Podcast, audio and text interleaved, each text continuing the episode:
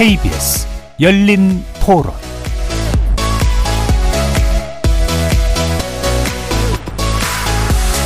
안녕하십니까. KBS 열린 토론 정준희입니다. 이런 증상이 최근에 많이 나타나잖아요. 사법 입원제를 제한적으로 폐지하다고 생각합니다. 병원과 의사의 역할이 커지죠. 이제 시작해서 그 과정에 노하우가 쌓이겠죠. 정도에 따라 조금 다를 것 같은데 뭐 전문가 입장에서도 문제를 일으킬 것 같은 단계라면은 필요한 조치일 수도 있다고 생각은 해요. 근데 확실한 거는 뭐 전문가의 의견이 반영이 되어야지 타당할 것 같은 것 같아요. 인권 침해 그래도 안전이 먼저이지 않을까요? 정신질환자라도 자기 삶에 표현하는 게 있어야 되는데 갑자기 집어넣어버리고 끌려가면 좀 문제가 되지 않을까요? 그래서 치료는 하는 게 맞다고 생각해요. 거리에서 만나본 시민들의 목소리 들어보셨는데요. 최근 무차별적 흉기 난동 사고가 잇따르면서 중증 정신질환자에 의한 폭력 행위에 대처하는 방안 중 하나로 판사가 입원을 결정하는 사법 입원제가 거론되고 있습니다. 범죄 위험이 큰 중증 정신질환자들에 대해서 법원의 판단으로 비자의적 입원 여부를 결정하자는 건데요. 관련 범죄를 막기 위해 불가피한 대안이라는 의견이 있는 반면 인권 침해 우려도 역시 크게 제기되고 있는 상황입니다. 잠시 후 세 분의 전문가와 함께 사법 입원제 관련 쟁점 살펴보고 정신질환자 지원체계 개선 방안 등을 위해서 어떤 대책이 마련되어야 될지 자세히 논의해 보겠습니다. KBS 열린 토론 지금부터 시작합니다. 살아 있습니다. 토론이 살아 있습니다. 살아있는 토론, KBS 열린 토론. 토론은 라디오가 진짜입니다. 진짜 토론, KBS 열린 토론. 오늘 토론 함께 해주실 세 분 소개해 드립니다. 김영희 대한정신장애인 가족협의회 정책위원장 나오셨습니다. 안녕하세요. 그리고 백종우 경희대 정신건강의학과 교수 자리해 주셨습니다. 네, 안녕하십니까. 승재현 한국형사정책연구원 연구위원 함께 해주셨습니다. 네, 안녕하십니까. KBS 일라디오의 모든 프로그램은 유튜브를 통해서도 함께 하실 수 있습니다. 여러분의 많은 관심 부탁드리겠습니다.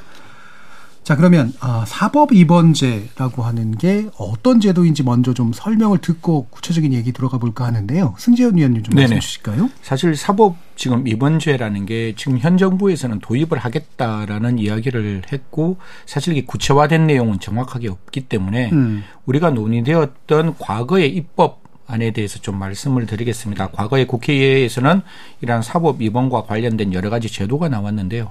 첫 번째 지금 우리가 가지고 있는 어, 마음이 아픈 분들에 대해서 우리가 입원할 수 있는 방법은 세 가지가 있습니다. 첫 번째는 자의에 의해서 입원하는 예. 것, 두 번째 동의에 의해서 입원하는 것, 세 번째는 우리가 흔히 말하는 강제 입원이라고 이야기를 하죠. 그게는 보호 입원과 그다음에 행정 입원 그리고 응급 입원이라는 음. 게 있습니다.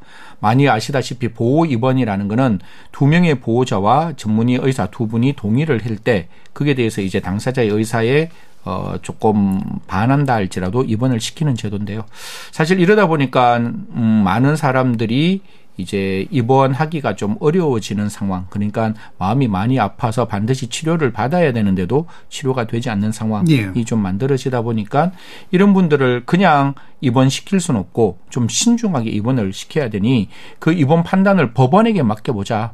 사실 인권의 최후의 최후의 보루인 법원이 판단하면 조금 어 인권 친화적인 모습이 보이지 않겠느냐라고 예. 해서 사법 위반이 만들어졌고 당시에는 가정법원에서 이러한 판단을 하는 걸로 만들어진 입법안이 음. 계류되었었던 계류되었던 적이 있습니다. 네. 음, 과거에는 이제 그랬었고 이제 지금은 또 이제 주무부처인 보건복지부와 협의해서 법무가 일단 추진하면서 이제 구체적으로 어떤 이제 재판적인 네. 형태를 취하게 될지는 아직은 이제 네. 구체적이진 않은데 자 기본적으로 여기에 대해서 어떤 입장이 계신지를 먼저 좀 해볼게 들어보고 하죠. 음. 정신건강의학 전문의 입장에서는 어떤 생각을 하시는지 한번 말씀 드려볼까요? 네, 이게 어느 나라나 이게 좀 개발도상국 때는 가족에게 맡기고 예. 의료진에게 맡기는 시기가 있는데요. 음. 이제 산업화되고 핵가족화되고 나면 왜냐하면 이게 비자입원이라는 거는 신체에 대한 구속의 성격이 있기 때문에 음. 이거를 이제 국가나 공공기관이 결정하는 게 바람직하다. 음. 그런 면에서 이제 사법 입원 또는 정신건강심판원 같은 새로운 제도의 도입을 적극 어, 적으로 검토할 필요가 있다. 뭐 이렇게 보고 있습니다. 예. 음, 일단 뭐 어떤 단계에서는 가족에게 뭔가 보호 책임을 맡기고 음. 그것에 동의를 얻는 방식이 필요하겠지만 지금은 궁극적으로 국가가 책임져야 되기 때문에 네. 거기에 대한 어떤 판단의 과정들이 좀 필요한 건 맞는 것 같다 이렇게 음. 보시는 거고요. 자, 김영희 위원장님 어떠십니까? 예, 저도 기본적으로 이제 어떤 인권을 상당히 제한하는 거지 않습니까? 예. 이것이. 근데 이게 현재 제도에서는 지금 앞에 이제 설명해 주셨듯이 세 가지 비자 입원 유형 중에서 압도적으로 많은 것이 이제 보호자, 즉 음. 가족의 이제 동의 에의해서 입원, 입원이 이루어지는 게 절대 다수입니다. 근데 이제 인권을 아주 상당히 많이 제약을 하는 건데 이걸 어떤 아무리 가족 관계라고 하더라도 그걸 가족이 결정하고 그 책임지고 하는 게 과연 맞는 것인가라는 음. 근본적인 의문을 가져야 된다고 예. 보고요. 그래서 이제 대다수, 대다수 나라도 가족에게 이렇게 동의를 얻거나 가족에게 부담을 맡기거나 하는 게 아니라 공적인 단계로 하, 이렇게 결정하고 실행하고 하거든요. 그래서 음. 기본적으로 이제 사법 입원이든 아니면 뒤에 또 아마 나오겠지만 준사법 입원제든 이렇게 공적인 부분에서 결정하는 것이 좀 더 바람직하다라고 보고 그것이 인권적인 면에서도 바람직하다고 저는 음. 보고 있습니다. 예. 승 의원님은 어 여기서 입장을 얘기하실 수 있는 거죠. 네, 뭐 저희들은 뭐 예. 법을 만드는 사람이고 그 법이 제일 중요한 건 목적의 정당성이라고 예. 이야기를 할 수 있어요. 뭐 제가 법무부의 어떤 입장을 절대로 대변하는 게 아니고 음. 기본적으로 법의 목적 자체가 정당하면 그 다음에 방법의 적정성과 그 다음에 법익의 균형성과 피해의 최소성을 지키면 그 법은 헌법에 합치하는 법이 예. 되는 거거든요.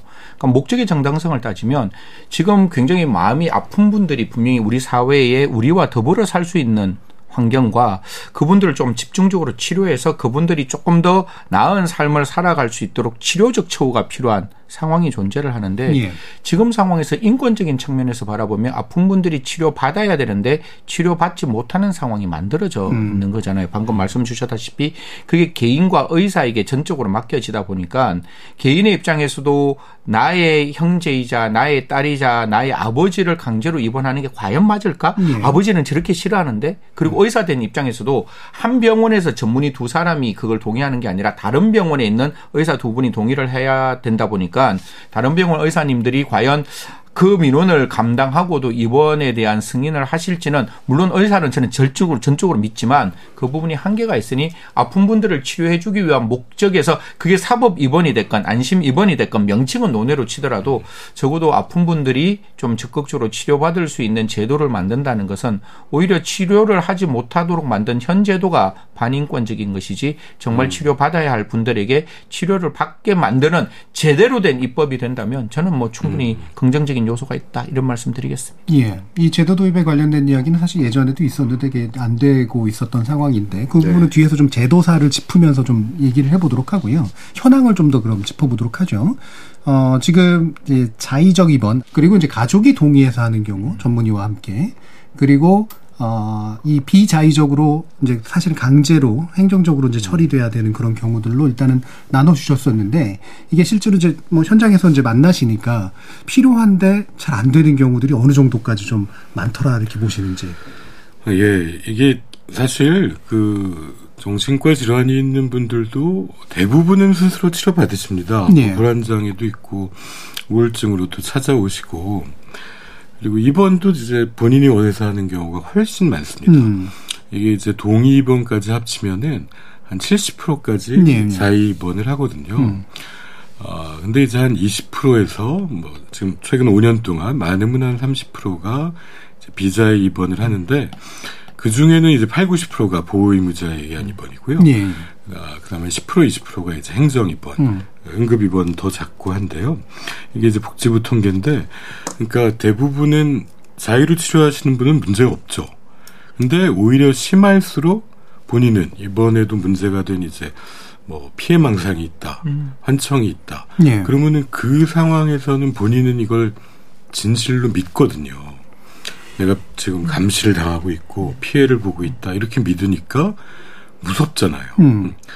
근데 병원에 가자 그러면 어 오히려 이 말을 못 믿는 거죠. 이거 아니다 이게 지금 현실이 나는 굉장히 위험한 상황에 처해 있다고 생각을 하기 때문에 본인의 이제 증상을 질병으로 인식하기가 어렵거든요. 그래서 본인은 반대하는 거죠. 심할수록. 근데 그때 그 중에도 또 많은 사람을 가족들이 또 설득을 합니다. 같이 이제 어, 설득도 하고 손잡고 근데 제가 전공기 때 같으면 한 10명이 가족이 모여가지고 같이 모시고 왔었거든요. 예. 근데 지금은 다 핵가족 시대고 음. 지금 최근에 6년 동안에 사고가 난 사람 분들은 대개는 다 혼자 살고 있거나 음. 굉장히 노모나 노부모 한 분이랑 있거나 이런 상태였습니다. 방치가 되는 사람들이 늘어나는 음. 거죠. 그래서 어떻게 보면은 병원에 와서 입원하는 것까지 앞에 병원에 갈 때까지의 단계에서 지금 방치된 사람이 늘어날 수밖에 없는 구조기 때문에 이거를 이제 가족의 손이 아니라 사회적으로 어, 치료를 받아야 된다. 이걸 결정할 시스템이 이제는 점점 더 중요해지고 있다. 이렇게 보고 있습니다. 예. 그러니까 비록 소수고 비율이 작기는 하지만 네. 범죄 가능성이 좀 있을 수 있는 우려가 이제 생기는 중증 질환자의 경우에 스스로가 동, 자의적으로 입원한 음. 경우는 거의 사실 있기가 좀 어렵겠네요. 아무래도 그렇죠. 근데 이제 예. 그게 문제가 생겼을 때도 사실은 음. 자살이 훨씬 많습니다. 예, 예, 예. 지금 이게 이 경우가 자타해의 우려가 있는 음. 중증 정신질환에서는 음. 지금 우리나라 자살의 1년에 한 어, 13,000명 중에 한 2,500분이 이분들 중에 돌아가시거든요. 예. 자살이 훨씬 많고 다쳐도 가족이 다치는 경우가 또 훨씬 많습니다. 음. 이번처럼 무고한 시민이 다치는 경우는 굉장히 적지만 그렇겠죠. 하지만 전 국민이 이제 또 불안해질 수 있는 일이기 음. 때문에 여기에 대한 또 대책은 필요하다고 봅니다. 예. 그럼 아까 이제 그 입원 유형을 이제 나누시면 비자의적인 게 이제 보호 입원의 형태인데 이제 전문가 전문 의가 이제 그 예. 원래 담당 의사 그리고 바깥 의사 예. 2인.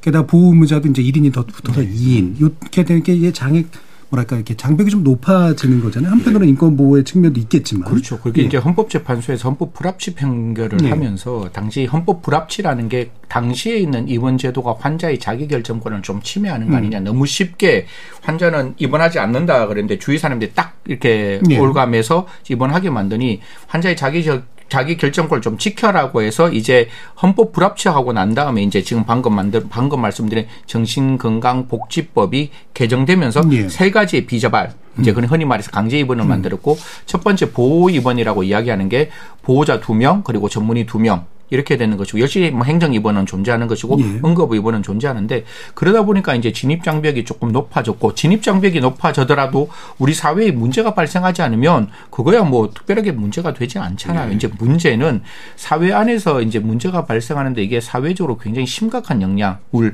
저희들은 그렇게 보거든요. 한 명의 시민의 생명도 전 지구상의 어떠한 가치와 이념보다 높고 그 한 명의 생명이 국가 안보라고 생각을 한다면 분명히 막을 수 있는 생명인데 그걸 막지 못 못했다면 막을 수 있는 제도를 도입하는 것은 선택의 문제가 아니라 당위의 문제라고 생각을 하는 거죠. 음. 그때 이제 우리가 많이 기억하시겠지만 임세원 교수님께서 그 환자분에 의해서 돌아 가시는 예. 상황이 만들어졌고 그리고 법안이 하나 발의됩니다. 발의되는데 그 다음에 굉장히 대한민국에서 가장 섬뜩하리 섬뜩하리란 만큼 무서웠던 사건이 그 유명한 안인덕 사건인 예. 거예요. 그러니까 안인덕 사건이 일어나고 난 다음에 어 정말 정신이 조금 마음이 아픈 사람들이 이렇게 사회적으로 심각한 영향을 미칠 수 있겠구나라고 해서 사실 급물살을 탑니다. 그러니까 사법 위반 제도가 바로 이제 시행될 듯한 시행될 듯 했는데 임기 만료로 폐지하고 지금도 딱 그런 상황이잖아요. 예. 지금 사실 1년 정도밖에 안 남아서 그래서 만약에 본다면 정말 국가에서는 제대로 된 입법을 만들어야 돼요. 이게 입법이 1년밖에 남지 않아서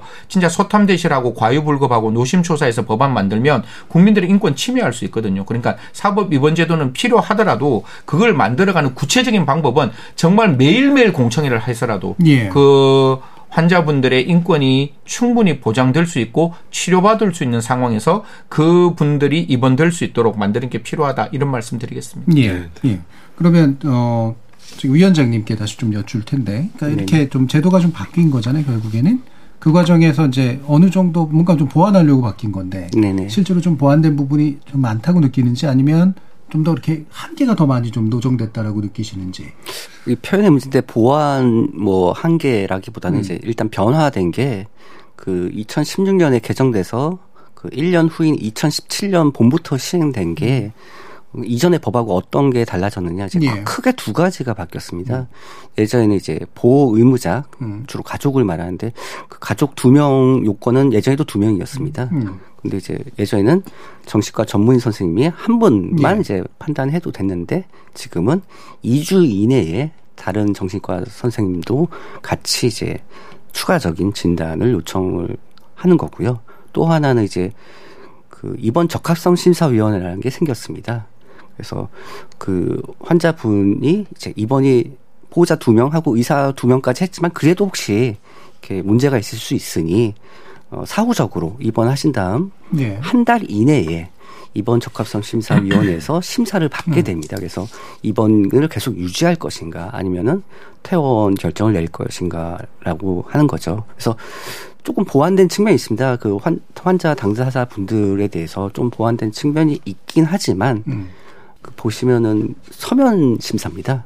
그래서 조사관께서 병원에 계신 환자분을 이제 인터뷰하고 예, 해서 그분들이 왜 자기가 입원을 하면 안 되는지에 대해서 음. 부당성을 말씀하시면 그걸 이제 받아서 어, 적어 오시고 그다음에 의사 소견서라든가 뭐 기타 주변 사람들의 진술 이런 걸 정리해서 문서로 이제 가져오면 그걸 가지고 판단을 하게 되거든요. 과거에 그런 게 없었던 것보다는 당연히 예. 낫겠지만 음. 제가 예를 들어서 비자의적으로 입원된 사람이라고 생각을 해봐도 나에 대해서 어떻게 결정을 하시는 분들하고 예. 직접 뭐 대면 또는 이제 뭐 정 힘들면 화상으로라도 직접 얘기도 하고 어 뭐 되묻으면 그게 다시 또 답변하고 음. 그런 절차가 있, 없다는 게 굉장히 좀 어, 불합리하다, 그다음에 불공정하다라고 생각될 거 될 것 같거든요. 예. 그래서 이런 변화가 있었고 과거보다 조금 진전된 면도 인권적인 측면에서 진전된 면도 있지만 여전히 너무나 좀 환자 당사자분들 입장에서는 어 여러 가지 부족한 제도라고 예. 저는 봅니다. 예, 그쪽 방향으로 이제 주로 제도의 한계를 말씀해 주셨는데 예. 백 교수님 어떠세요? 예, 뭐 정신과 전문의들의 음. 입장에서 보면은 당시에 이제 헌법 불합치 판정이 내려질 것 같으니까 미리 법을 이제 바꾼 거는 예. 이해는 갑니다. 음. 또 인권 적으로 절차도 필요했고, 근데 제일 큰 게 이번 기준이 이전에는 치료 필요성 또는 자타의 위험성이었는데요. 예. 이게 오어가 엔드로 바뀌었습니다. 음. 둘다 있어야 되는 걸로 바뀌었죠. 음. 그래서 이것 때문에 처음에 굉장히 다들 걱정을 하고 이거 잘못하면 사고 난다였는데 시행 규칙에서 조금 자타의 우려, 자타의 위험의 개연성이라는 표현을 넣어서 충격은 좀 줄였는데 예. 어쨌든 자타의 위험이라는 게 꼭 있어야 입원이 되니까 음. 조기 진단 치료가 굉장히 어려워진 겁니다. 예. 그래서 이거 계속 이렇게 가면은 사고가 늘 수밖에 없다고 어, 정신과 의사들이 경고하게 된 가장 큰 이유가 거기 있었거든요. 자타의 위험 왜냐하면은 이 경찰이나 소방에서 어, 응급실이나 병의원으로 이송을 할 때는 응급 입원, 행정 입원의 규정이 있는데 자타의 위험이 큰 경우만 합니다. 예, 예. 이미. 예. 그러면은 지금 이번 같은 음. 경우에도 피해 망상이 있고 누가 음. 감시해서 음. 나는 그들, 그들한테 맞서 싸워야 되겠다 이렇게 망상이 있어요. 근데 이분이 병원까지 갈 방법이 없는 겁니다. 음. 가족 입장에서는 이게 지금 공백 상태인 거거든요. 어, 이 부분이 지금 현행법에서 가장 해결이 안 되는 맹점이고요. 예. 그러면서 두 번째로 이제 두 명의 정신과 전문의인데 그 두 명 중 한 명은 주치의고 한 명은 국공립병원 등의 정신과 전문의 또는 지정병원의 정신과 전문의를 해놨는데 이게 세계에서 제일 높은 기준입니다. 예. 어, 다른 미국이나 유럽 대부분도 두 명이 하는데 둘 중에 한 명은 정신과 의사로 하고 음. 한 명은 또 전문 요원이 하든지 음. 한 병원 내에 한 명이 하면 또 틀릴 수 있다 해가지고 다른 전문의가 또 하게 하든지 하는데 우리는 이게 기본적으로는 의료에 대한 불신으로 출발했는지 국공립병원의 정신과 전문의가 되니까 예. 이걸 맞추는 게 얼마나 힘들겠습니까? 예. 그러니까 또한 명을 그냥 들러리 세울 수 있다 이렇게 본 거죠. 예, 예. 예. 그래서 이걸 굉장히 기준을 높여놨죠. 음. 그래서 이분들이 못 와서 태어나는 경우도 생기는 음. 지경입니다. 그리고 행정 서류를 뭐 가족관계 증명서 여러 개를 준비해야 되는데 예를 들어 일요일에는 보호의무자 1인이면 어, 떼야 되는 서류가 인터넷 발급이 안 됩니다. 예. 그래서 토일요일에는 보호의무자 입원을 못 시키게 또 되었습니다. 음.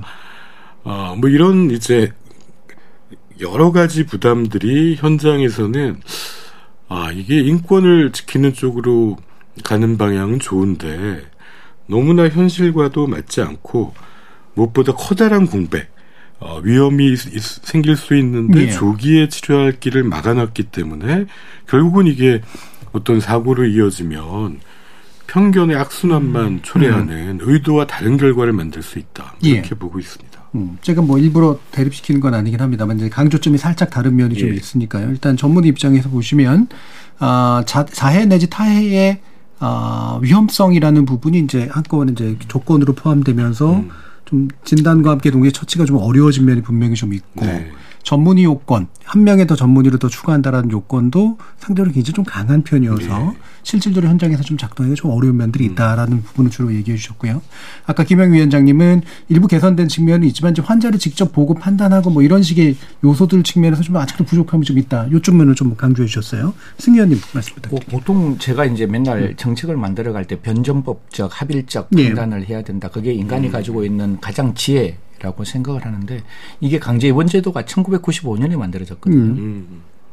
음, 그때는 되게 좀 열악했어요. 네, 사실 네, 제가 멀 쩡하게 했는데 저 옛날 단어입니다. 금치산, 한정치산 빡 시켜가지고 상속 받게 네. 만들려고 그냥 정신 멀쩡한 데 강제입원 그렇죠. 빡 시켜 버리는 음. 거예요. 음. 빡 시켜 가지고 어차피 강제입원 됐으니까 사물의 변별 능력과 의사 결정력이 없는 사람으로 음. 치부해 버리고 그러면 저희가 제가 말하는 건 전혀 하늘 위로 고이 접어 날려 보내는 목소리밖에 안 되고 네. 그 나머지 사람이 저의 어떤 재산을 다 관리하는 그런 상황이고 그 정신과 병원의 상태도 옛날에는 그렇게 친인권적이고 친사회적이지는 않았습니다. 네. 들어가면 사실 언제 나올지도 모르는 굉장히 무서운 곳 그래서 굉장히 인권 침해가 있다 보니까 그래서 만들어진 그 강제 입원 제도를 그 환자의 자기 결정권을 위해서 우리가 조금 더 헌법 불합치 판결을 하고 아까 말씀드린 대로 법이 조금 바뀌었어요. 그러면 그 법 바뀌었는 게 과연 지금 현재의 상황을 여전히 인권 침해적 요소를 충분히 막고 지금 정말 치료받는 사람을 치료받게 만든다면 문제가 없겠죠. 예. 그런데 그 사이에 또 공백이 발생하는 거예요. 음. 저걸 교, 학생 인권이 올라가면 그게 맞는 교권도 같이 이렇게 맞춰줘야 네. 되는데 지금 환자의 자기 결정권만 이만큼 높아지다 보니까 정말 치료받아야 될 환자들이 제대로 치료받지 못하는 상황이 네. 만들어져서 그런 부분에 대해서 두 분께서 생각을 공감대를 가지시고 음. 그 부분에 대한 포인트는 다르지만 네. 결국 그러한 어떤 환자의 인권을 과연 치료받는데 인권이라고 말을 해야 될지 치료받지 않는 상태로 내버려 두는 것을 인권이라고 이야기할지 보통 우리는 그 렇게 생각합니다. 건강한 사람은 저 건강검진 받았거든요. 그럼 아프면 저 병원 가요. 음.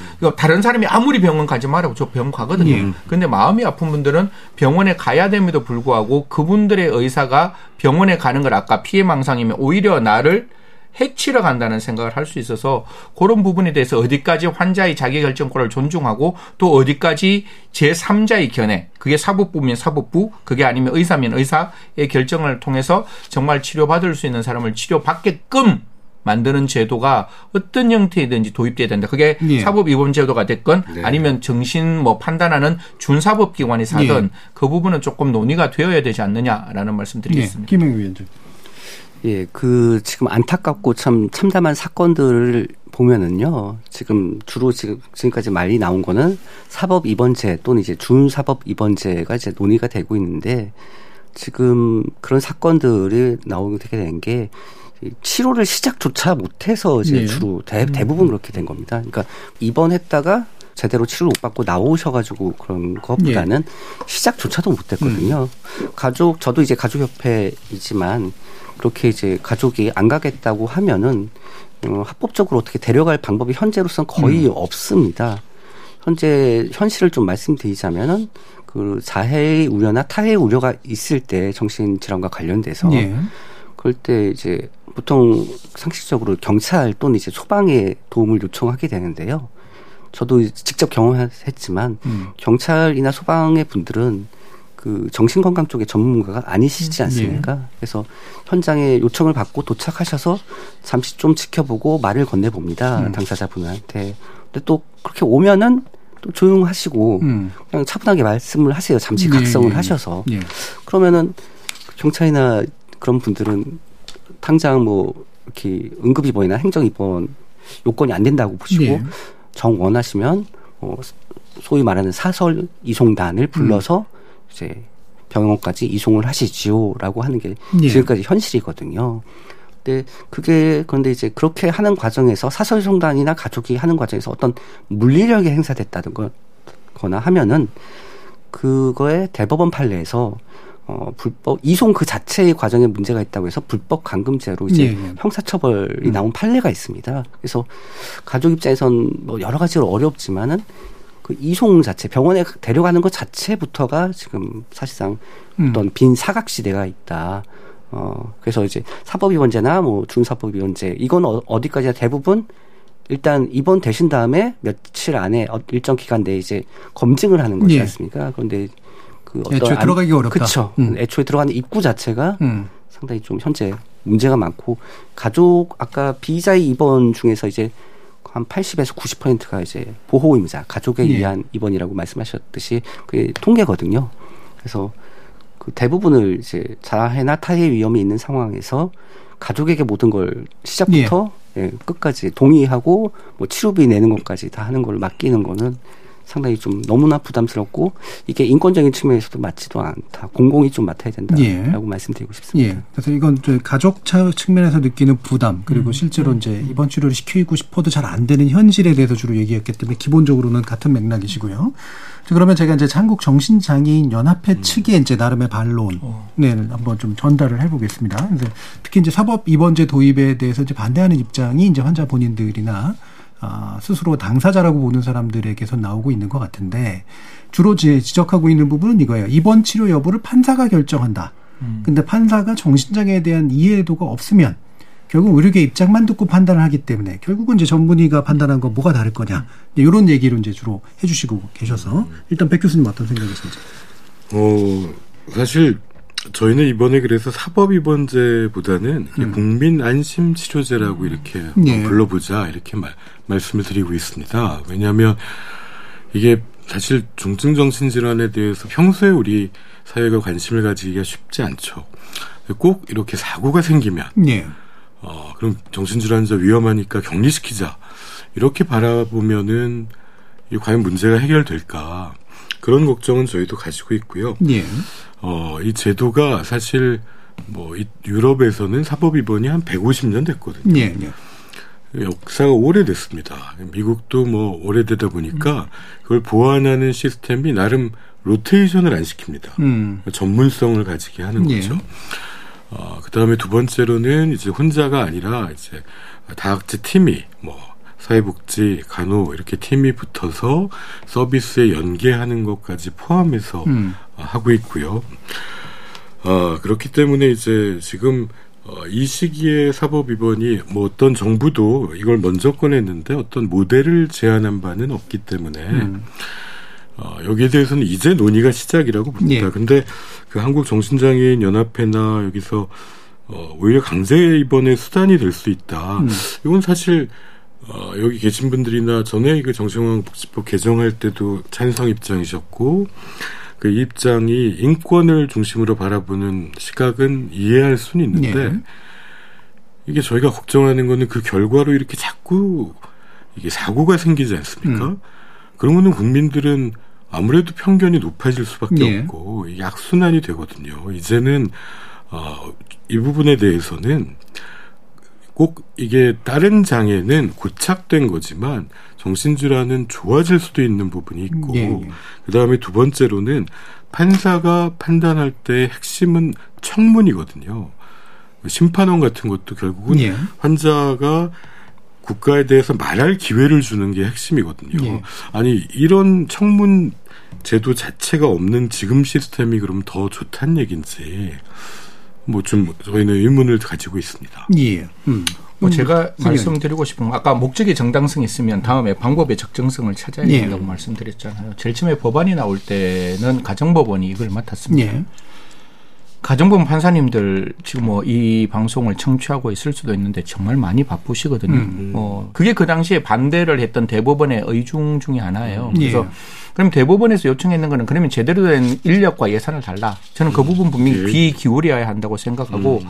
그러면 아까 우리가 방법의 디테일을 만들어야 되잖아요. 그러면 제가 봤을 때 원칙적으로는 우리가 노동법원 있잖아요. 그런 거와 같이 사법법원을 따로 만드는 게 네. 원칙이에요. 근데 그렇게 만약에 인력과 예산이 없다면 우리는 정책을 만드니까 당장 실효성 있는 정책을 만들려면 음. 가정법원 안에 판사가 있더라도 이 사건만 전담하도록 해야 돼요. 예. 그냥 가사 사건과 소년 사건을 전담하지 말고 이 사건만 전담해야 경험이 쌓일 거잖아요. 그 다음에 두 번째가 그럼 판결 전 조사를 해야 될 거 아니에요. 그 사람이 과연 어떠한 상황인지 예. 판결 전 조사하는 사람도 제가 봐는 전문의가 저 전문적인 역량이 함께 고양돼야 될 뿐만 아니라 다음에 저는 교수님들 인력풀이 제대로 만들어져야 돼요. 그러니까 예.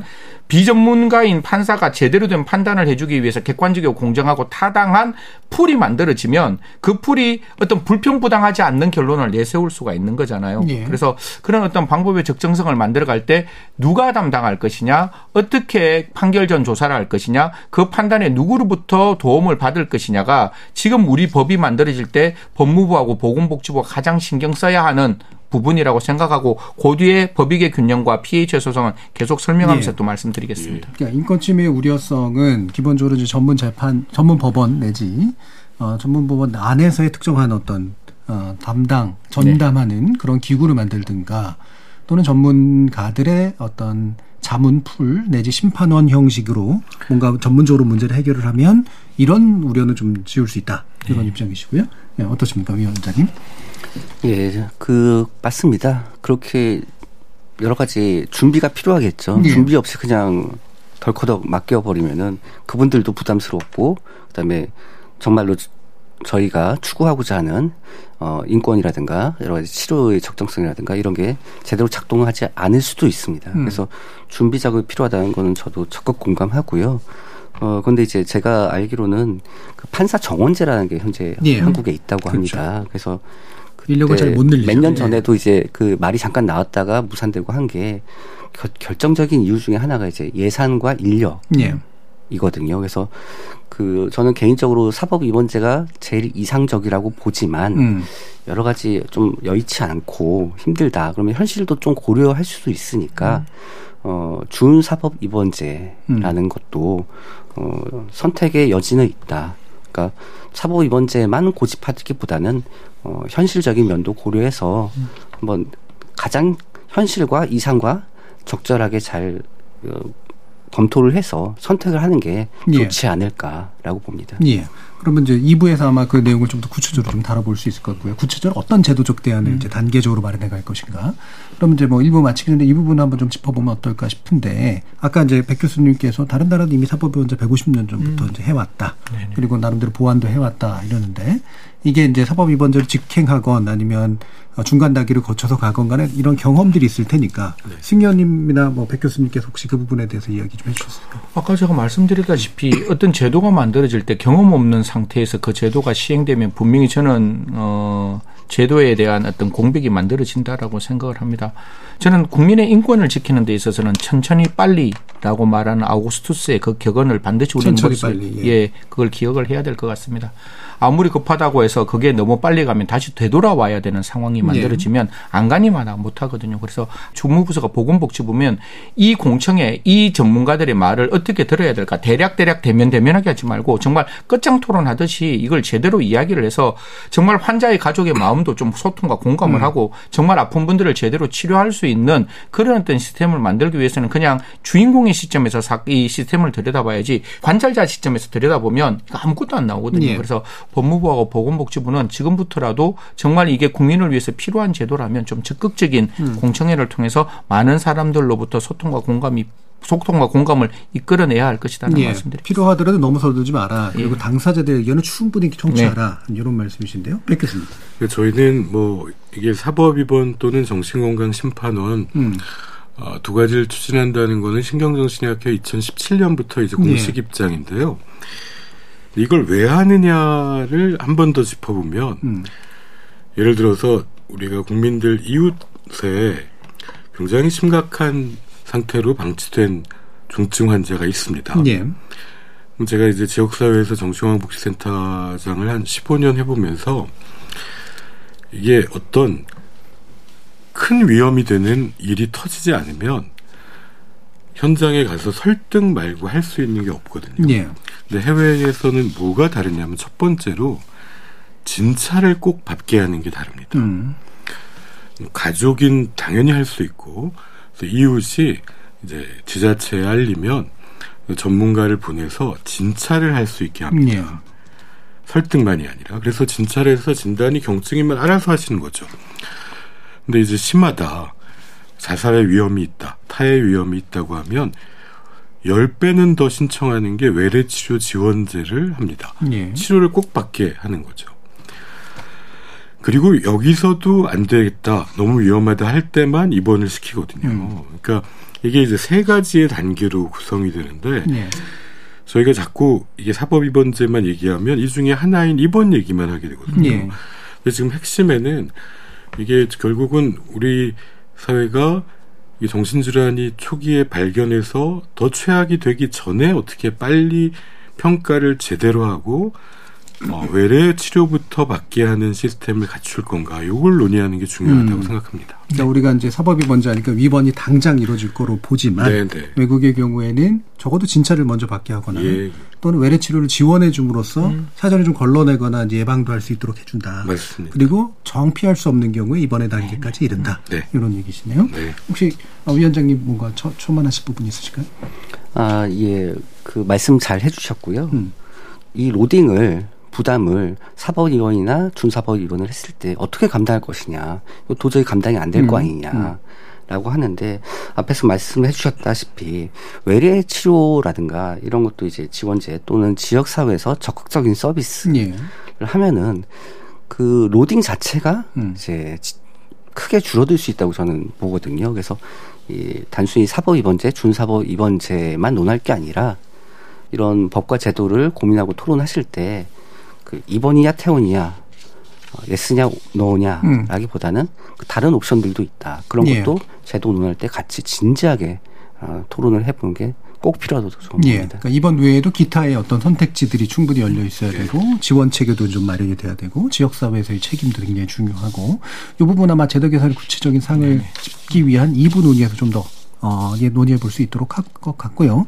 자, 1부 토론은 그럼 일단 여기서 마치도록 하겠습니다. 여러분은 지금 KBS 열린 토론과 함께하고 계십니다. 토론은 치열해도 판단은 냉정하게 복잡한 세상을 바꾸는 첫 걸음은 의외로 단순할지도 모릅니다. 평일 저녁 7시 20분 당신을 바꾸는 질문 KBS 열린 토론 정준희입니다. KBS 열린 토론 2부 백종우 경희대 정신건강의학과 교수, 승재현 한국형사정책연구원 연구위원, 김영희 대한정신장애인가족협의회 정책위원장 이렇게 세 분과 함께 주로 이제 당사자들이 이제 주장하는 정신건강복지법 개정 관련해서 필요한 부분들 한번 어떻게 될지 짚어보도록 하겠습니다. 어, 일단은 좀 다시 한번 현황 이야기를 좀 먼저 하면서 진행해 볼까 하는데요. 일단 정신질환자의 수가 늘고 있다. 이게 이제 왜 느는지 또는 실제로 느는지 그다음에 이들에 의한 범죄가 그래서 는다 라고 볼 수 있는 건지 이 부분에 대한 건 백종원 교수님께 좀 여쭤보죠. 예, 이거는 좀 구분해서 보실 필요가 네. 있는데 원래 선진국이 된다는 거는 우울증, 불안장애, 치매 이런 거는 엄청 늡니다. 예. 그리고 여기서 치료받는 숫자가 는다는 걸로 따지면 특히 10대, 20대는 뭐 20대 같으면 10년 전에 한 5만 명 우울증으로 치료받았는데 작년에는 거의 20만 명 됐거든요. 폭증을 했죠. 음. 근데 이게 원래 선진국을 할수록 우울, 불안, 치매는 느는데 지금 중증 정신 질환, 뭐 조울증이나 예. 조현병이나 이 경우는 1% 2% 2% 정도로 음. 비슷하게 유지됩니다. 아, 이 숫자는 별로 변화가 없습니다. 음. 그러면 어, 기본적으로 뭐 여러 가지 이유가 있겠죠. 예를 들면 예. 의료 체계 안으로 포착이 되기 때문에 늘어나는 걸 수도 있고 음, 네네. 또는 일종의 선진국 병처럼 맞습니다. 생기는 스트레스 때문에 또 늘어날 수도 있는 예, 거고요. 네네. 그러나 이제 조현병이나 이런 경우처럼 뭔가 범죄로 연결되거나 중증으로 이어지는 그런 것의 수는 기본적으로 좀 비슷하다. 예, 음. 원래 그 수가 비슷한데 생기는 비율은 비슷하거든요. 예, 예, 예. 근데 이제 뭐가 달라지냐면은 이게 선진국화 될 때 중증 정신 질환은 이전에는 대가족일 때는 가족 안에서 그렇죠. 웬만큼 네, 네. 이제 해결을 해왔는데 이 비율이 줄면서 방치된 사람이 늘고요. 그래서 이제 범죄랑 관련해서는 교도소에 있는 중증 정신 질환을 가진 사람이 2010년대 초반에는 1000명대였거든요. 음. 지금 작년에는 거의 5,000명. 예.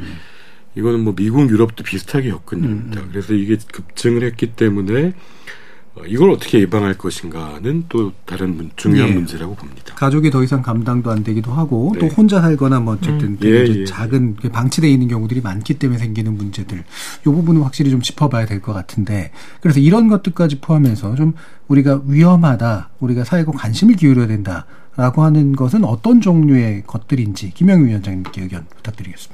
예, 위험하다라는 걸 이제 크게 두 가지로 나누면 예. 이제 자신을 해야 하는 자해의 위험성이 음. 있겠고 이제 아니면 제3자 음. 자신이 아닌 타해의 위험성 두 가지를 언급할 수 있겠는데요.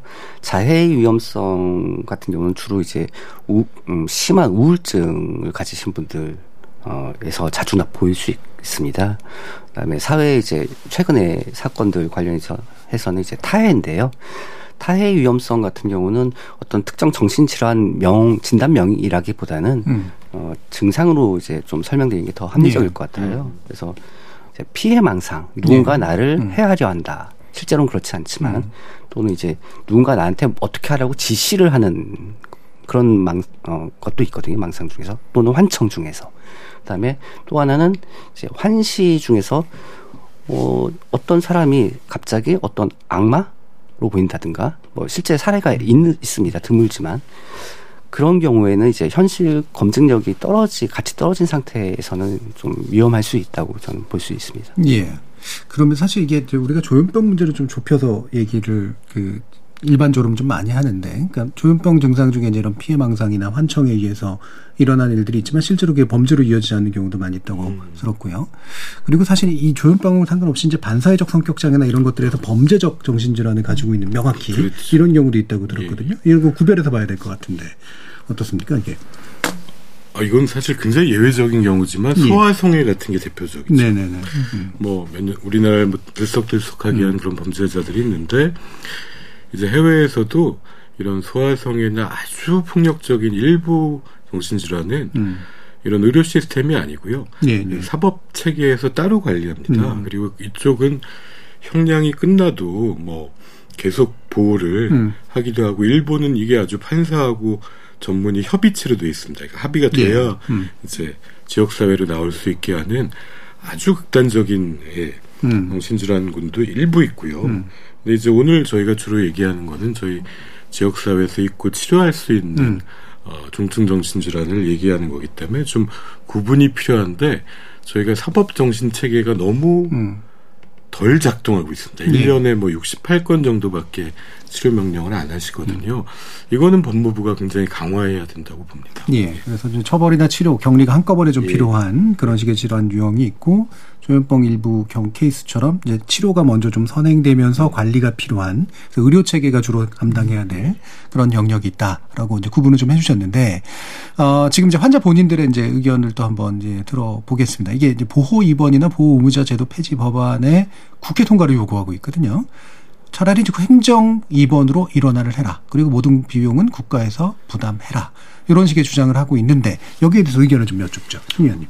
생정 입원으로 가면 지자체가 현실적으로 담당하기가 굉장히 곤란할 거예요. 예. 지금 사법 입원 제도도 지금 판사의 판단에 대해서도 지금 어 환자 가족분들이 굉장히 그러니까요. 좀 부담스러워. 그러니까 더 인권적으로도 침해가 예, 훨씬 더 음. 가능성이 있다라고 바라보고 제가 아까 말씀드린 바와 같이 이 법 제도 자체가 환자분들을 가지고 있는 가족들의 입장에서는 이 환자분이 어느 정도 상태가 되었을 때 우리가 사법 입원 대상이 되는지에 대한 궁금증이 굉장히 많을 거예요. 네. 그러니까 아까 우리가 스펙트럼을 쭉 이렇게 여러 가지로 나누었잖아요. 그러면 충분히 우리가 보통 몸이 아플 때에도 병원에 가서 약을 타서 그냥 집에 있는 경우도 있고 조금 더 아프면 병원에 통원 치료도 할 수 있고 많이 아프면 병원에 가서 입원 치료를 받는 거잖아요. 그러면 사법 체계 안에 우리가 들어오는 사람을 누구로 봐야 될 거냐. 사법 입원에 들어오는 분을 어떤 분으로 어느 정도 마음이 아픈 분을 우리가 사법 입원 제도에 갖고 올 것이냐. 아까 제가 말했던 법익의 균형인 거예요. 예. 무슨 말인가 하면 사회에 정말 자타, 특히 타인에 대한 위해가 현존하고 명백하다면 그 분을 어느 정도 치료를 받게끔 만들어야 그분도 안전하고 사회도 안전한 거잖아요. 예. 만약에 그분이 그런 상태에서 피해망상에 있어서 지금같이 서현동 같이 무차별적인 어떤 공격을 하면 시민들의 생명을 빼앗으면 그분 영원히 사회로부터 격리 당할 수밖에 예. 없는 그리고 그 환경은 더 사법 입원보다 훨씬 열악한 환경에서 음. 수영 생활을 할 수밖에 없는 환경이니까 음. 그런 분들을 우리가 어떻게 볼 건가는 저는 교수님하고 아까 또 한 번 이건 열 번이고 하는데 보건복지부가 제대로 된 질병 코드가 있어야 돼요. 네. 그러니까 쉽게 말해서 처음에 어떤 더 특정 어떤 마음이 아픈 병을 무조건 다 사법 입원제로 갖고 오는 게 아니라 적어도 잠재적으로 타인을 공격할 수 있는 첫 번째 단계에서 사법 입원 단계로 넘겨올지 아니면 실질적으로 공격했는 사람만 사법 입원 단계로 넘겨올지 그러니까 그 사람 딱 질병 코드를 봐서 우리가 봤을 때 이 사람이 위험성이 현존하고 명백하다는 의사 선생님의 견해가 있으면 오는 경우가 1. 예. 그게 아니라 그런 거 갖고는 사법 입원 제도 사법 입원 제도로 오면 인권 침해니까 그건 안 돼. 어디까지 직 직접 그 물건을 던지거나 사람에게 공격하는 정도의 피해 망상이 있을 때만 사법 위반제도로 예. 들어와야 돼. 음. 그 카테고리를 저는 좀 만들어 줘야 예. 지금 피해자 그러니까 환자 가족분들이 좀 안심을 할 것 같아요. 예. 우리 아이, 우리 딸, 우리 아버지, 우리 어머니 전부 다 사법 위반제도 되는 거 아니야? 그렇게 가는 건 아니라는 말씀 음. 드리도록 하겠습니다. 예. 그럼 이제 정신 계통의 이제 전문의의 판단과 국가 행정기관에 이제 이걸 코드화, 행정 체계로 이제 명확하게 좀 범주화해 주는 것, 이두 네. 가지가 결합돼야 된다라는 입장이신 건데요. 네. 네. 예, 김영희 위원장님. 예, 저는 좀 이렇게 생각해 봤으면 좋겠어요. 지금 대다수 나라도 그 사법 입원제 또는 준사법 입원제를 시행하는 나라들도 그 입원 바로 할 당시에는 사법부가 바로바로 바로 실시간으로 판단해 준 게 아닌 걸로 알고 있습니다. 네. 그래서 음. 일단 어 그 어, 행정 입원이든 어디든 하여튼 공공이 어, 이번의 결정을 먼저 일단 하고, 그 다음에. 사후적으로. 예, 사후적으로, 뭐, 나라에 대한 좀 기간은 다릅니다. 짧은 음. 나라는 3일 안에, 음. 어떤 나라는 음. 일주일, 2주일 안에 판단을 이제 뭐 사법 입원이든 준사법 입원이든 판단을 해주는 거거든요. 예. 그래서 이제 행정 입원하고 사법 입원 간에 이제 이게 겹치거나 음. 간섭이 되지 않고 서로 좀 분리돼서 그러니까 앞 음. 전 단계는 뭐 행정 입원, 그다음에 검증 단계, 단계는 사법 입원 이렇게 좀 보는 저는 그렇게 보고요. 실제로 예. 실제로 그렇게 할 수밖에 없을 거라고 저는 봅니다. 음. 판사분들이 뭐 실시간으로 판단해 주는 건 불가능하니까. 뭐, 예. 예. 한 가지만 제가 예. 이뭐 저는 100% 위원장님 말씀에 공감한다는 말씀을 먼저 전제해 드리고 이제 행정 입원을 할 것 같으면 이제 행정 입원을 시켜야 될 거 아니에요. 그럼 지자체가 행정 입원을 그러니까. 할거 아니에요. 그러면 네. 일 지자체가 할 수 있을까가 첫 번째 문제고 그럼 지자체가 행정 입원했어요. 근데 사법 입원으로 넘어가서 판사가 이 입원 잘못됐어. 이거는 행정 입원하는 거 아니야. 그럼 이제 책임을 또 예, 그러면 지자체가 음. 다 책임을 물어야 되는 그런 부분들이 있어서 이게 유기적으로 갔으면 좋겠어요. 그러면 행정 입원하는 걸 좀 오픈시켜서 행정 입원은 정말 국민의 공공의 위험이 발생하면 그다음에 그 어떤 주위 분들의 어떤 생명과 재산의 위해가 발생하면 행정 입원은 그냥 조금 약간 이즈고잉하게 그냥 쉽게 행정 입원을 하고 난 예. 다음에 예. 그러면 그게 응급 입원이 3일이잖아요. 아까 예. 말씀 주셨다시피 3일도 있고 외국 같은 경우는 7일도 있으니까 그 사이는 행정 입원이 좀 쉽게 됐는 상황에서 행정 입원을 했는 지자체에게 책임을 묻는 게 아니라 그렇게 위험을 막았으면 우리가 긴급 체포하듯이 인정하고 예. 그리고 사법 입원 제도를 통해서 그분에 대한 제대로 된 평가를 하는 방법으로 앞뒤가 조금 같이 이렇게 연계될 수 있는 방법이면 좋은데 지금 같이 좀 딱딱한 방법이면 음. 저는 행정 입원을 지자체가 안 시킬 것 같고 네. 그게 만약에 행정 입원이 잘못됐다고 말하면 지자체에서 책임질 수 있는 부분이 있어서 음. 그런 부분들을 같이 우리 위원장님하고 좀 논의를 했으면 좋겠다는 네. 말씀드리겠습니다. 백 교수님은 어떻게? 이게 제 최재동 선생님이라고요. 미국의 이제 LA에서 평생 이제 한국 분인데 이제 원래는 그 심리학자인데요. 현장에서 이제 경찰에도 파견 나가고 해서 응급 입원을 사인하는 역할을 네. 평생 사신 하고 사신 분이 있는데 이게 이제 어 자살 위험이 있는 자살 위험이나 타해 위험이 있으면 이제 거기 현장에 출동해 가지고 평가하고 이제 입원 사인하고 그러면은 긴급 입원시키고 이건데 아니 그거 평생 민원 당하신 적 없냐? 예. 어, 물론 있다. 음. 근데 그거는 오히려 국민의 생명을 구하려고 한 일이었기 때문에 위에서 자기를 한 번도 뭐라 그런 적이 없고 항상 음. 자기를 옹호해 줬다고 음. 평생 거기서 심지어는 헐리우드 스타는 본인은 자살 이거 생각 없다고 거부하는데도 상황이 위험해 보여서 응급 입원을 시킨 적이 네. 있었는데 네. 그것도 사회가 합의를 했다는 거죠. 음. 이게 정당하다고. 이거는 사실 그 사회적 합의가 굉장히 중요하거든요. 음. 근데 우리는 아마 경찰이 음. 잘못 그뭐 모시고 갔다가는 아마 엄청난 민원에 또 시달리실 수도 있습니다. 그래서 지금 이제 행정 입원이 작동이 음. 매우 안 되고 있습니다. 예. 민원이 걱정되고 이게 잘못해서 나중에 어떻게 될까 해서 결국 보건소나 이제 지자체에서는 자타의 위험이 정말 큰데도 가족이 있으면 다 보호의무자 입원을 음. 시키라고 하십니다. 예, 예, 예. 아니다. 법에 그렇게 안 써 있다고 제가 얘기하면은 음. 아, 그거는 현실을 잘 모르시는 교수님 얘기하고 얘기가 돌아오거든요. 예. 그래서 이 작동이 안 되는 시점인데 그럼 보호의무자는요 입원도 본인이 결정해서 가족이랑 원수가 될 수 있는데요. 퇴원도 본인이 결정하거든요. 음. 근데 그런 사고가 몇 번 있었습니다. 보호자가 퇴원 결정한 다음에 사고 난 게. 다른 사람이 다치고 경관이 다친 적도 있었는데 그것도 보호의무자의 책임이거든요. 음. 그래서 저는 뭐 오늘 앞에 김영희 선생님이 말씀하신 게 이 우리가 사실은 이 우리 모두의 안전에 대한 문제를 이 정신질환으로 고통받고 또 같이 옆에 있는 가족한테 지금 90% 이상을 맡겨놓은 겁니다. 예. 예, 예. 그러면서 법에 있는 행정입원도 응급입원도 잘 작동이 안 음. 되니까 음.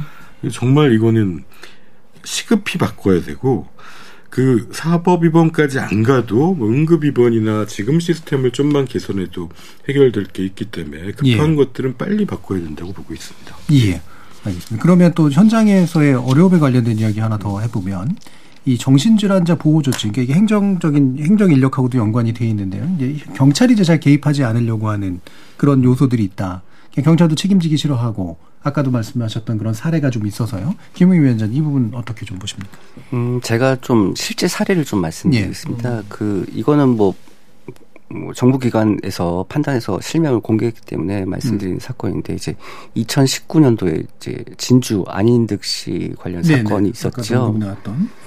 그때 여러 차례 민원이 들어왔습니다. 이웃에서. 음. 심지어 이제 같이 살진 않지만 이제 친형이 어, 상당히 위험성이 크다고 생각해서 예. 백방으로 뛰어다녔습니다. 음. 경찰, 병원, 어, 동해 이제 어, 주민센터라고 하나요? 음. 요즘 또 바뀌었죠. 예. 예. 근데 아무도 도와주거나 제대로 된 안내를 해주지 않았습니다. 예, 본인이 원치 않으면 사실상 해주기가 어렵다. 근데 경찰분들이 왜 그렇게 주저했을까요? 앞서 말했듯이 그분이 뭐 전문가가 아니잖아요 정신건강 음. 그러다 보니까 여러 가지 민원 소송의 우려로 움직이지 않았던 겁니다 그 다음에 그러면 그 그때 사건 당, 일어났을 당시에 굉장히 떠들썩했거든요 일주일 이상 이제 주요 뉴스에 계속 나왔었습니다 워낙 피해 보신 분들이 많았기 때문에 음. 근데 나중에 사후적으로 이제 경찰 내 자체 징계를 보면은 어떤 징계가 나왔냐면 대부분 분들이 이제 감봉 3개월 뭐요 예. 정도거든요. 음. 그럼 제가 이제 경찰 분들을 비난하려는 게 아니라 경찰 분들이 여러 가지 어려움이 있습니다. 그래서 제가 설령 경찰이라고 하더라도 경찰인 제 눈앞에서 어떤 일이 큰 급박한 어떤 큰 일이 벌어지지 않는 한 저도 저 제가 경찰이라도 섣불리 나서지 못할 것 같아요. 예. 그러니까 적극적 조치를 취함으로써 벌어지는 책임지는 크기와 소극적 조치를 취해서 생긴 문제 책임지는 크기가 후자가 압도적으로 약하다 이거죠. 예, 예. 예. 그래서 제가 경찰이어도 아마 음. 적극적으로 안 할 것 같다. 예. 승윤. 뭐 이 부분은 언제나 노상되어 있던 문제 중의 하나죠. 저희들이 피해자가 존재함에도 불구하고 그 피해자를 지키기 위해서 국가 공권력이 행사되었을 때 늘상 문제되는 게 과잉성의 문제가 되는데 제가 대학교 다니는 1900 80년대 후반에서 90년대 초반은 그 피해자가 국가였습니다. 네. 국가가 국가 폭력을 행사해서 음, 자기들이 음, 피해자라고 이야기하면서 선량한 대학생들을 그 군사 정권에 대항하는 대학생들을 피의자로 봤어요. 네. 그러면 피해자가 없는 범죄이기 때문에 피의자의 권익이 반드시 보장받았어야 돼요. 예. 그래서 우리는 그 국가 폭력으로부터 이분들을 보호하기 위한 노력을 했는데 2023년은 가해자도 국민이에요. 명확한 가해자가 존재를 예. 해요. 그 가해자의 피해를 입는 분도 명확한 국민이에요. 음. 그 국민이 아무런 잘못 없이 그 피해자가 사망에 이르게 되는 상황. 그러면 과연 국가의 시선이 어디에 맞추어져야 있어야 할 것인가. 그런 음. 점에서 바라본다면 아까 미국 사례도 나왔듯이 국가 공권이 남용되는 것, 저 반드시 막아야 된다고 예. 생각합니다. 그건 목숨 걸고 막아야 되는데 음. 적법하고 의법하게 피해자를 지키고 사회의 공공의 안전을 지키기 위한 최소한의 국가 공권력에 대해서는 좀 국가가 적극적으로 보호해 줘야 된다라는 음. 생각을 하는 거죠. 그래야 경찰관들이 움직이지 만약 경찰관이 문제가 발생하고 난 다음에 경찰도 아무런 책임지지 않고 사회도 아무런 책임 지지 않고 그냥 그 사람 혼자 내버려 두게 하는 것은 제가 봤을 때 국민의 생명과 안전을 지키는 데는 굉장히 큰 공백이 발생할 수 있으니까요. 예. 아유, 뭐 저도 현장의 경찰들이 너무 고생을 하시는데 음. 이걸 대만에서는 두 가지 법으로 해결했는데요. 하나는 지금 우리나라는 자택의 우려가 큰으로 되어 있어야 응급 입원이 작동하는데 예. 대만은 자타의 우려가 있는 정신질환이 있는 사람을 발견 시 경찰 소방은 반드시 근처의 의료기관으로 즉시 치료를 받도록 해야 음. 한다 이렇게 돼 있거든요. 경찰에게는 이송 의무만 부여하고요. 그 다음에 두 번째로는 긴급의료제도라는 걸로 현장의 경찰을 이제 공공의료나 전문의가 도와주게 돼 있습니다. 예. 그 심지어 출동도 하고요. 전화도 받고요. 24시간. 그 현장의 경찰들은 안전 전문가지 정신건강 전문가가 아니니까 음. 어, 이거를 제대로 판단할 수 있는 최대한의 지원을 하는 거거든요. 우리나라에 지금 사실 뭐 기술이면 그뭐 비대면이든 전화든 얼마든지 현장의 경찰을 음. 조금만 어, 전문가들이 백업해주면 예. 도울 수 있다고 봅니다. 예. 뭐 이를테면은 현장에서 바로 연결해서 예, 예. 이제 그 비디오를 보면서 또 네. 판단도 할 수 있을 테고. 맞습니다. 자, 그러면 아까 이제 그, 저, 김영희 위원장님께서 이제 일부 끄트머리에서 좀 언급해 주시기도 했던 내용인데 사실 이게 이제 입원시키는 거냐 아니냐라고 하는 문제 말고 이제 광범위한 이제 지원 체계가 구축돼야 된다는 데는 어, 특히나 이제 당사자들뿐만 아니라 가족들 어, 굉장히 동의해 주시는 그런 내용일 텐데 어, 지역 사회에서 이제 이런 부분들이 어느 정도는 좀 어, 감당될 수 있는 어떤 구조도 만들어져야 될 필요도 있다라고 보시는 것 같고요. 그런 부분에 대한 어떤 의견 한번 더 여쭤볼까요? 네, 지금도 각 기초지자체마다 기초정신건강복지센터라는 곳이 있습니다. 정말 예. 어, 부족한 인력과 예산임에도 불구하고 정말 열심히 최선을 다해서 해주시고 음. 있습니다. 그러나 이제 사람이라는 게 이제 버틸 수 있는 한계라는 게 있지 않습니까? 예.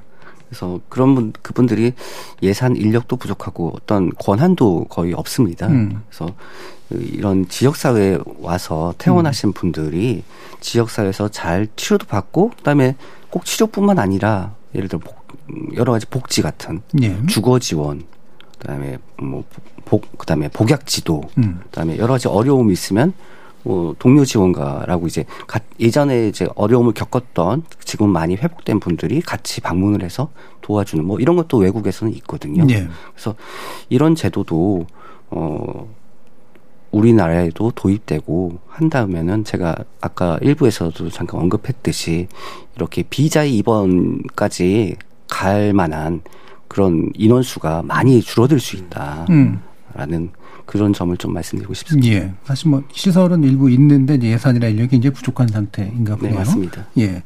자, 그러면 또 한 가지 아까 이제 한예등 얘기도 나왔었지만 이제 임세원 어, 고 임세원 교수가 스스로 이제 치료 중인 환자에 의해서 사망을 당한 안타까운 사건 때문에 어, 관련된 임세원 법이라고 하는 것이 발의된 바도 있었습니다만 임세원 교수 스스로가 사실은 어, 뭐 억울하게 이제 그 사망을 당하시긴 했지만은 정신질환자에 대해서 뭔가 제대로 된 이제 진료 환경과 치료 환경 같은 것들이 만들어져야 된다. 그리고 편견이라고 하는 것들 가져서는 안 된다. 이런 취지를 가지고 계신 분으로 저는 알고 있거든요. 네, 네. 근데 이제 그 이 법 이후에 후속 이제 입법 과정이나 이런 것들이 사실 그런 취지를 잘 포괄적으로 반영을 하고 있는가라는 이야기들도 있어서 그 관련해서 백 교수님 의견을 좀 들어보죠.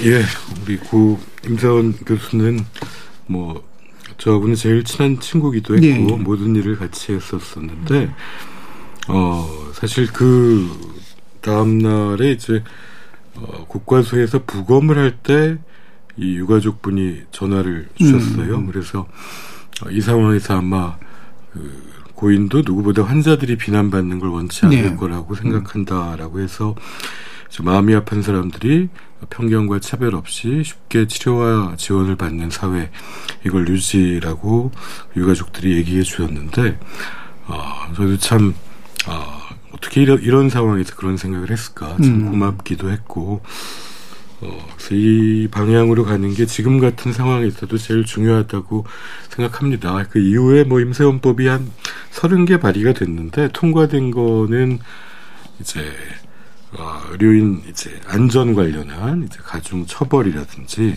그다음에 정신응급센터에 대한 응급의료법 개정안, 외래 치료, 치료 지원제 개정안 한 세 개하고 이제 5년 내 초기 치료를 받는 분들에 대해서 이제 치료비를 국가가 지원하는 거, 뭐 안전 요원을 어, 의무화하는 것들, 뭐 이런 것들이 이제 좀 바뀌었습니다. 근데 뭐 음. 어, 하지만 뭐 갈 길은 말씀 맞다나 굉장히 먼 일이라고 음. 생각하는데 어, 왜 그럴까 하면은 이게 정신질환 모든 문제가 그, 그 문제로 가장 고통받는 사람들이 이제 사회에 얘기를 하고 그게 국민을 설득할 때 이제 정부와 국회가 나서는데 이게 중증 정신질환의 문제는 여기에 당사자나 가족이 사회에 얘기하기가 굉장히 어려웠기 예, 예. 때문에 이런 음. 사고가 생겼을 때만 조금 관심을 음.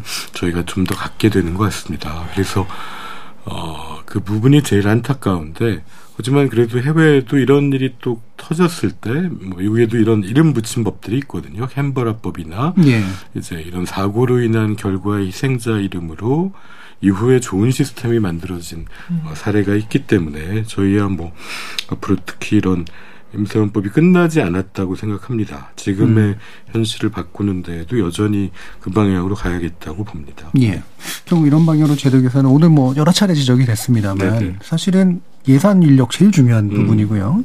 지금 법무부는 뭐 이렇게 일단 일견 되게 이제 적극적인 태도를 가지고 있는 것 같아서 비교적 다행이긴 합니다만 사실은 이게 또 이제 즉 시성이라 그럴까요? 이게 시간 지나면 또 이제 약간 맞습니다. 좀 예, 예. 까먹혀지는 그런 경향들도 좀 있고 장기적으로 사실은 국회가 입법을 해서 이 부분을 제도로 만들어야 되는데 아까 승 의원님 말씀 주신 것처럼 이제 불과 총선 얼마 안 남던 상태에서 이 마지막 정기국회 과정에서 이건 뭘 할 수 있을까라는 우려도 좀 드는 게 있어서요. 관련된 의견 주시죠. 그래서 저희들이 좀 많은 자료를 남겨 놓았으면 좋겠다. 예. 쉽게 말하면 음. 저희들이 그냥 휘발성으로 싹 지나가고 난 다음에 관련된 자료가 없으면 또 논의를 할 때 그게 너무 그렇죠. 어려워질 수가 음. 있잖아요. 그래서 제가 지금까지 목적의 정당성, 방법의 적정성, 그다음 법익의 균형성, 마지막에 피해 최소성 이야기를 예. 조금 예. 하고 싶은데요. 음.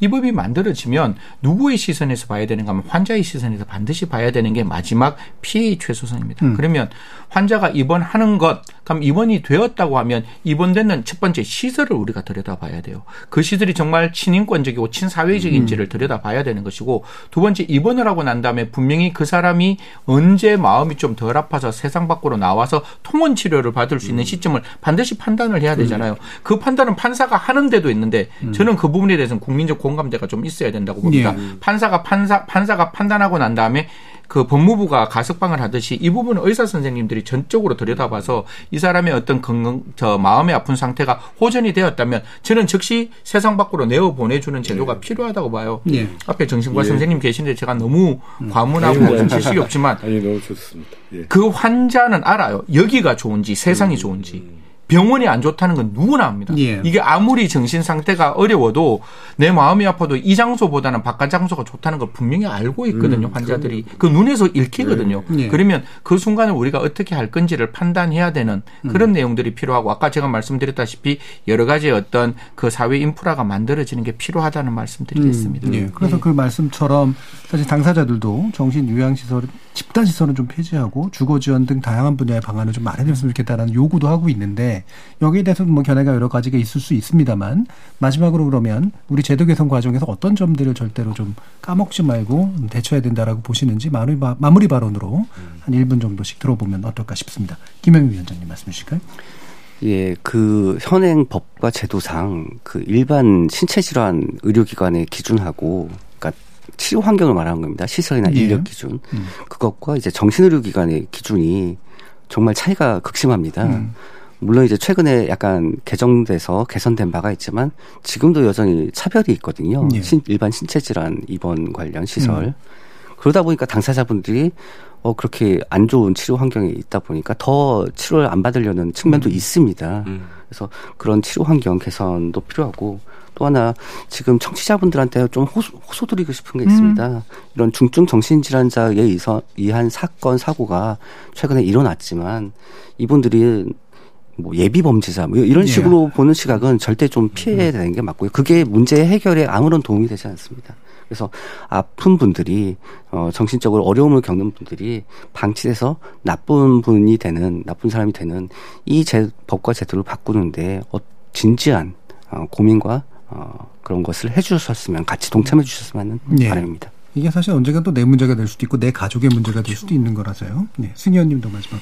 저는 중간에 지금까지 이제 이 사법 입원 제도에 대한 다 말씀을 드렸으니까 중간에 제가 갖고 있는 문외한적인 생각이지만 딱 하나 필요한 제도가 뭔가 하면 지금 우리 심평원이 마음이 아픈 분들이 치료가 연장되고 있는지 지속되고 있는지를 알 수 있어요. 네. 왜냐하면 병원에서 자기가 이제 치료를 하면 그걸 당연히 보험료를 네. 청구를 할 거 아니에요. 청구를 하면 심평원이 알아요. 그러면 음. 이게 두 달이나 석 달 후에 수가에 대한 어떤 보험료 청구가 안 되면 음. 음. 치료가 중단된다는 게 분명히 네. 보이잖아요. 음. 그러면 치료가 중단되었을 때 국가는 그분들을 보호하는 게 저는 원칙이라고 봐요. 보호는 제가 봤을 때는 관심과 배려인 거예요. 그럼 관심과 배려하기 위해서 보건복지부에서 그러한 어떤 지자체 뭐 저 공무원과 그냥 보건소에 있는 의사 선 생님 함께 가서 그분이 어떤지를 좀 봤으면 좋겠어요. 예. 왜냐하면 그건 모르는 게 아니라 이미 그 보험수가에 대한 어떤 청구가 없으면 분명히 치료가 중단되는 거거든요. 음. 그러면 그 질병 코드를 보고 그 사람에게 좀 찾아서 1인 가정일 수 있잖아요. 그리고 가족과 두 명 살 수 있는 부분이 있으면 국가가 적극적으로 좀 들여다봐서 음. 입원 치료도 할 수 있도록 만들고 그다음 통원 치료도 할 수 있도록 만들고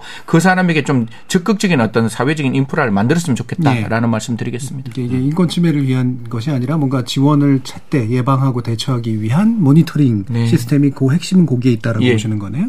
자 마지막 백 교수님 말씀 들어볼까요? 예, 저는 뭐 이 모든 어, 좋은 제도가 어, 뭐 사법 위반이든 뭐 국민 안심 치료제든 저희가 지금 그 전문의 한 명당 입원 환자를 60명 보기에 법으로 돼 있거든요. 음. 그러니까 너무 어디 부끄러워서 말하기도 참 힘든 예, 현실입니다. 예, 입원 환자를 요양병원 이 40명인데 예. 요양병원보다도 더 어, 낮은 기준이죠. 음.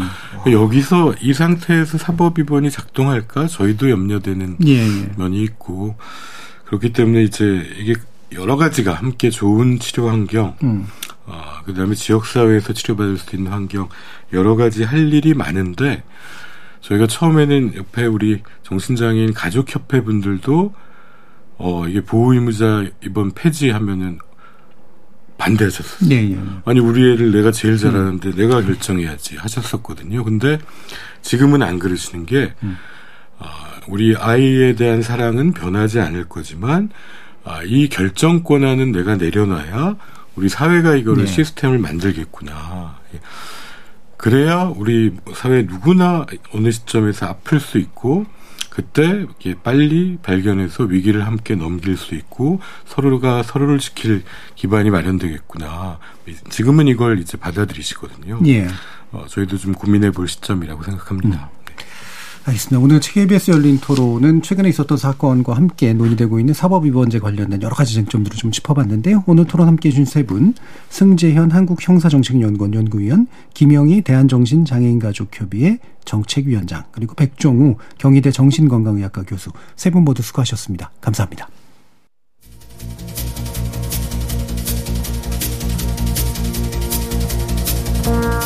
최근 사법번제 관련 논의를 두고 정신질환자 인권과 일반 시민의 안전이 상충되는 것처럼 오해되는 측면이 있는 것 같은데요. 그게 누구의 것이건 인권과 안전을 다루는 문제일수록 제도 개선은 신중하고 점진적으로 이루어지는 게 맞겠죠. 관심이 쏠리니 훅 하고 나갔다가 관심이 꺼지면 쭉 하고 빠지는 밀물과 썰물처럼 되지 않기만 바랍니다. 지금까지 KBS 열린 토론 정준이었습니다.